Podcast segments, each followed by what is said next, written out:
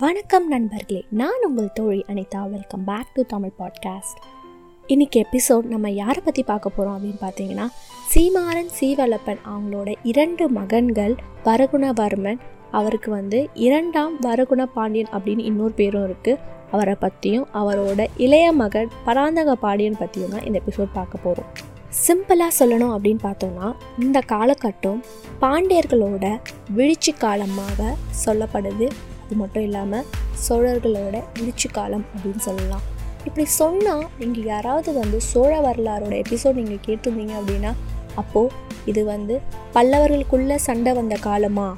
அதனோட தமிழ் வரலாறை திருப்பி போட்ட திரும்புறம் போரா அப்படின்னு நீங்கள் கேட்டிங்கன்னா ஆமாம் உங்களோட காலகட்டத்தில் தான் இந்த போர்கள் ஏற்பட்டுச்சு. ஆனால் நம்ம சோழ வரலாறில் சோழர்களோட பாயிண்ட் ஆஃப் வியூவில் தான் வந்து இந்த போரை பார்த்தோம் இல்லையா?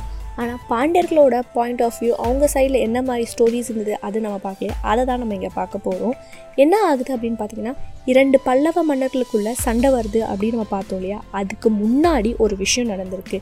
என்ன அந்த விஷயம்னா இரண்டாம் வருவன பாண்டியனுக்கும் பல்லவ வேந்தனாகிய நிர்மதுங்கவர்மனுக்கும் பயங்கரமான ஒரு போர் ஏற்படுது.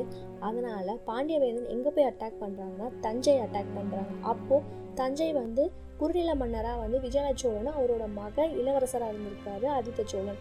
அங்கே வந்து அட்டாக் பண்ணுறாங்க தஞ்சை பாண்டிய மன்னன் கிட்ட வந்தது. இதுதான் வந்து இனிஷியல் ஸ்டார்ட் அந்த பல்லவர்களுக்குள்ள ஒரு போர் ஏற்படுற முதல் காரணம் இங்கே அப்படின்னு நமக்கு தெரிய வருது. இப்போ என்ன ஆகுதுன்னா நம்ம இரண்டாம் வரகுண பாண்டியனுக்கும் நிர்பத்துங்கவர்மனுக்கும் ஆகவே ஆகாதுல்ல. அதே மாதிரி நிர்பத்துங்கவர்மன் பல்லவ மன்னன் ஆகிய இன்னொரு பல்லவ மன்னன் பிரிதிவிபுத்தும் ஆகாது. அதனால என்ன ஆயிடுறாங்கன்னா பிரிதிவிபுதியும் வரகுண பாண்டியனும் பயங்கர ஃப்ரெண்ட் ஆயிடுறாங்க. எதிர்த்து போர் செய்கிறாங்க எப்படி ஆயிடுதுன்னு பார்த்தீங்கன்னா பிரிதிவிபுதி ப்ளஸ் வரகுண பாண்டியன் ஒரு டீமாகவும் சோழ மன்னரும் நிர்பத்துங்கவர்மனும் ஒரு டீமாகவும் பிரிகிறாங்க இப்போ பார்த்தீங்கன்னா ரெண்டு பயங்கரமான ஸ்ட்ராங்கான ஒரு டீம் பயங்கரமான ஒரு யுத்தம் நடக்குது. யுத்தத்தில் நிறைய பேர் இறந்து போயிடுறாங்க. ஆனால் யார் ஜெயிக்கிறாங்கன்னு பார்த்தீங்கன்னா நம்ம இரண்டாம் வருகுண பாண்டியன் கிடையாது. சோழ மன்னன் கூட இருந்த பல்லவ மன்னன் நிருமத்துங்கவர்மன் தான் ஜெயிக்கிறாங்க. இதனால முதல்ல சண்டை போட்ட அந்த தஞ்சை நாடு மீட்கப்படுது சோழர்களால. அதனால தான் சோழர்களுக்கு விஜயால சோழர் ரொம்ப முக்கியமான ஒரு மன்னர் அப்படின்னு சொல்லப்படுறாங்க. இதுக்கடுத்து பயங்கரமான கோபத்துல இருக்காங்க பல்லவ மன்னர்கள். மறுபடியும் போர் ஏற்படுது. இந்த போர் தான் வந்து திரும்பியம் போர். ஏன்னா திரும்பியம் அப்படின்ற ஒரு இடத்துல இந்த போர் நடக்கிறனால திரும்பியம்ப போர் அப்படின்னு சொல்லுவாங்க. இது தமிழ் வரலாற திருப்பி போட்ட போர்னு கூட சொல்லலாம். அப்படிப்பட்ட போர். ஏன் அப்படி சொல்கிற அனிதா அப்படின்னு கேட்டிங்கன்னா பாண்டியர்களும் பல்லவர்களும் ரொம்ப ஸ்ட்ராங்காக இருந்த இந்த காலம் வந்து கீழே இறங்குது.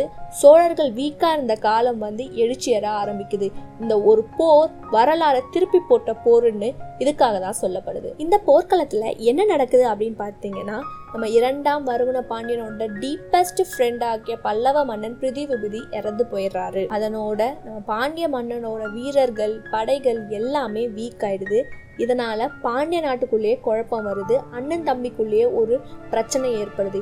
எப்பவுமே அது மன்னர்களா இருந்தாலும் சரி பொலிட்டிக்கல் இப்ப இருக்க பொலிட்டிக்கல் இதுவா இருந்தாலும் சரி குடும்பத்தோட பிரச்சனை வந்துச்சு அப்படின்னா எப்பவுமே அங்க வந்து அந்த நாடா இருந்தாலும் சரி இல்லைன்னா ஒரு ஸ்டேட்டா இருந்தாலும் சரி அங்க கண்டிப்பா நிறைய சலசலப்பு இருக்கும். அப்படிப்பட்ட ஒரு சலசலப்பு தான் ஏற்பட்டுச்சு. ஸோ என்ன சொல்றாரு தெரியுமா? அவரோட தம்பி பராந்தக பாண்டியன். நீ வந்து சரியாக வந்து பாண்டிய நாட்டை வந்து நீ லீட் பண்ணல. அதனால தான் வந்து நம்ம வந்து தோத்துட்டே இருக்கோம். நம்மளோட வீழ்ச்சிக்கார ஆரம்பிச்சிட மாதிரி எனக்கு பயமாக இருக்குது நீ ஒன்றும் பார்க்க வேண்டாம். நீ பாண்டிய நாடு என்கிட்ட கொடு. நான் பார்த்துக்கிறேன் அப்படின்னு சொல்லிட்டு அவர்கிட்ட இருந்து பிடுங்கி ஆட்சியை செய்கிறாரு இவருக்கு திருமணம் நடக்குது. யார் கூட அப்படின்னு பார்த்தீங்கன்னா சேர நாட்டோட மன்னனோட மகள் சேரமாதேவி அப்படின்னு ஒரு பட்ட பேர் தான். வந்து அவங்களோட இயற்பெயர் கிடையாது. அவங்கள திருமணம் பண்ணிக்கிறாங்க. இதனால் இன்னைய வரைக்கும் அந்த இடத்துல எந்த இடத்துலனா திருநெல்வேலியில் அவங்க பேரில் ஒரு நகர் இருக்குது சேரமாதேவி அப்படின்ற ஒரு நகர் இன்னும் வரைக்கும் இருக்கு. அவங்க ஞாபகமாக ஸோ அப்போ எவ்வளோ வந்து சிறப்பான ஒரு பெண்மணியாக இருப்பாங்கன்னு பார்த்துக்கோங்க. சரி இவர் என்ன பண்ணுறாரு ஏன்னா சண்டை போட்டு அண்ணன் கிட்டேருந்து பாண்டிய நாடு வாங்கினாரு. இவர் என்ன பண்ணுறாரு அப்படின்னு பார்த்தீங்கன்னா அந்த டைமில் நான் நெடுஞ்செழியன் இருக்கும் பொழுது ஒரு கோட்டை இருந்துச்சு. உக்ரைன் கோட்டை. அதில் வந்து நான் நிறைய பேர் வந்து ரொம்ப பாதுகாப்பாக பார்த்துக்கிட்டாங்க அப்படின்னு சொன்னல அந்த கோட்டை வந்து கைப்பற்றப்பட்டுச்சு. யாராலனா சோழர்களால் கைப்பற்றப்பட்டுச்சு. இது எப்படியாவது மீட்கணும்னு அவர் வந்து மீட்கிறாரு. எதனால இதை மீட்கிறாருன்னா ஒரு சென்டிமெண்ட் ரீசன் தான். ஏன்னா அந்த கோட்டை அவங்க கையில் இருக்கிற வரைக்கும் அவங்க வந்து மேலே இருந்தாங்க. அதாவது அவங்க வந்து டாப்பில் இருந்தாங்க இல்லையா? ஆனால் அப்போ அந்த கோட்டை போனதுக்கப்புறம் அவங்க வந்து வீழ்ச்சி அடைஞ்சிட்டாங்க அப்படின்னு ஒரு ஃபீலிங் ஒரு சென்டிமெண்டல் ஃபீலிங்னால அதை எதிர்த்து அவர் போது செய்கிறார் ஆனால் அந்த கோட்டையை திருப்பி அவங்களால கைப்பற்ற முடியவில்லை. அதனால் அதுக்கப்புறம் என்ன ஆகுதுன்னு தெரியல. அவர் வந்து இறந்துடுறாரு. இதுக்கப்புறம் யார் பாண்டிய நாட்டை ஆட்சி செய்கிறாங்க அப்படின்னு பார்த்தோம்னா மூன்றாம் ராசசிம்ம பாண்டியன்.